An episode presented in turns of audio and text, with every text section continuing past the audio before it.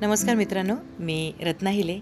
सादर करते नर्मदालयच्या माननीय भारती ठाकूर यांनी लिहिलेली ही अप्रतिम कथा. कथेचं नाव आहे क्षमा.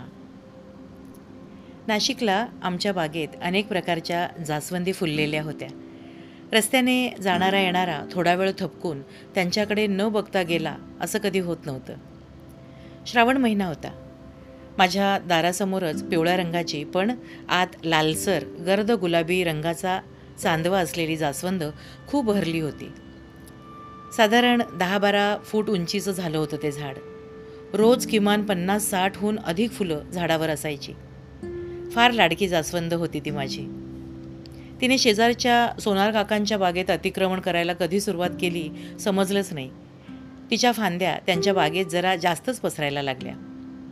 झाडाची फुलं कोमेजून दुसऱ्या दिवशी खाली पडून त्याचा खूप कचरा व्हायचा. कोमेजलेल्या फुलांवर असंख्य चिलटे बसायची. ती मग दिवसभर घरात देखील फिरायची. कोमेजल्यावर फुलं चिकट होत त्यावर चुकून पाय पडलाच तर पाय सटकून माणूस खाली पडायची पण शक्यता असायची. शेजारचे सोनार काका मला रोज सांगत अगं भारती आमच्या बागेत आलेल्या या जास्वंदीच्या फांद्या कापून टाक बरं. मला त्रास होतो त्यांचा. मला त्यांचा त्रागा समजत असे. पण त्या फांद्यांवरच्या असंख्य कळ्या पाहिल्या ना की मी त्यांना प्रॉमिस करायची काका एवढ्या कळ्यांची फुलं होऊ जाऊ देत ना. काही दिवसांनी असाही त्याचा बहर कमीच होणार आहे. मग कापतेच मी त्यांच्या फांद्या. चालेल ना? ठीक आहे पण लवकर काप. मी पडलो पाय घसरून तर? काका म्हणत. हो हो लवकरच कापीन मी फांद्या. प्रॉमिस काका. माझं ठरलेलं उत्तर असायचं. एके दिवशी मी ऑफिसमधून घरी परतले तर काका बाहेरच उभे. त्या फांद्या आत्ताच्या आत्ता काप. फार दिवसापासून ऐकतोय तुझं. आज कापते उद्या कापते म्हणून. आज आत्ता माझ्यासमोर फांद्या काप. एरवी अत्यंत प्रेमळ असे सोनार काका त्या दिवशी इतके का संतापले होते मलाही समजलं नाही. माझाही राग जरा अनावर झाला. घरात जाऊन मी झाडे कापायची कात्री आणि चांगला धारदार कोयता आणला. फक्त त्यांच्या बागेतल्याच नाही तर माझ्याही बागेतल्या जास्वंदीच्या झाडाच्या फांद्या कापल्या. दहा बारा फूट उंचीचं ते झाड मी अगदी कापून अडीच तीन फुटी करून टाकलं. कंपाऊंड वॉलच्या पलीकडून सुद्धा ते आता काकांना दिसणार नव्हतं. ती माझी कृती म्हणजे राग अनावर झाला की माणूस किती विकृतपणे वागतो याचं ते मूर्तिमंत उदाहरण होतं. पश्चाताप तर लगेचच झाला पण आता पश्चाताप करून काही उपयोग पण नव्हता. त्या फांद्या पुन्हा थोडीच जोडता येणार होत्या. त्या रात्री जेवलेही नाही झोपलेही नाही. पावसाचे दिवस होते. झाड पुन्हा भराभर वाढलं. आश्चर्य म्हणजे एकही फांदी सोनार काकांच्या बागेच्या दिशेने वाढली नाही. पुन्हा दहा बारा फूट झाड वाढलं. पाने हिरवी कंच आणि टवटवीत. पण फूल मात्र एकही नाही. त्याच्या आसपासच्या झाडांवर असंख्य फुले पण याला मात्र एकही नाही. खतं औषधं सर्व काही प्रयोग झाले.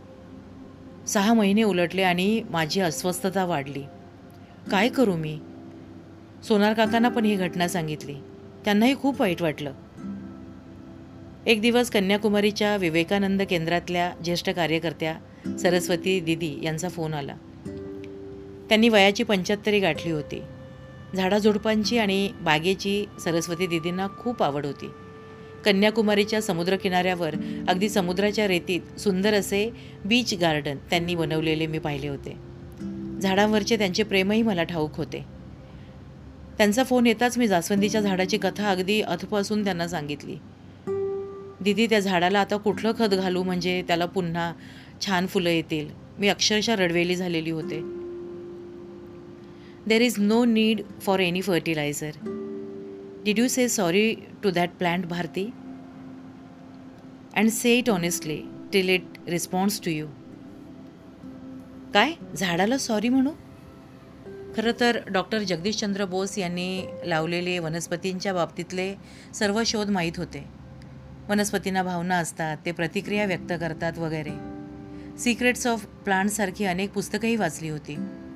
पण प्रत्यक्षात आपल्याला स्वतःला असा काही अनुभव येईल असा कधी विचारही मनात आला नव्हता. सरस्वती दिदी पुढे म्हणाल्या की अगदी रोज ठराविक वेळेला क्षमा मागायची. झाडाला कुरवाळायचं इतरही गप्पा मारायच्या. झाडाची क्षमा मागण्याचा माझा दैनिक कार्यक्रम सुरू झाला. पहिल्या दिवशी थोडं कृत्रिम वाटलं पण जसजसे दिवस वाढत गेले एक व्याकुळता माझ्या बोलण्यात स्पर्शात आपोआपच यायला लागली. जास्वंदीशी बोलणं तिला कुरवाळणं मलाही आवडायला लागलं. तिला फुलं कधी येतील या उत्सुकतेपेक्षा आमच्या दोघींमध्ये एक वेगळं नातं तयार झालं ते मला अधिक महत्त्वाचं वाटलं. दहा बारा दिवस होऊन गेले एके दिवशी सकाळी जास्वंदीच्या पानामागे एक कळी लपून बसलेली दिसली. जणू म्हणत होती शोध मला बघ मी आली आहे. आनंद गगनात मावेना म्हणजे काय असतं ते प्रत्यक्ष अनुभवलं. पण थोडा वेळच शेवटी मन शंकेखोर हा निव्वळ योगायोग तर नाही. पण चार दिवसातच जास्वंदी कळ्याने पानोपानी बहरली. फुलंही उमलू लागली. मग मात्र खात्री पटली की जास्वंदीने मला खरोखरच क्षमा केली आहे. पहिला फोन सरस्वती दिदींना केला. माझ्या या आनंदात त्यांच्या इतकं दुसरं कोण सामील होऊ शकलं असतं? त्या दिवशी जास्वंदीशी हितगूज करणार मी केलं आणि म्हणाले आता जन्मात कधी मी असं वागणार नाही पण तू सुद्धा माझ्याशी पुन्हा कधी कट्टी घ्यायची नाही बरं का? मित्रांनो हा लेख ही जी कथा आहे ती लिहिली भारती ठाकूर यांनी. ते असतात नर्मदालय लेपा पुनर्वास बैरागड जिल्हा खरगोन मध्य प्रदेश इथे.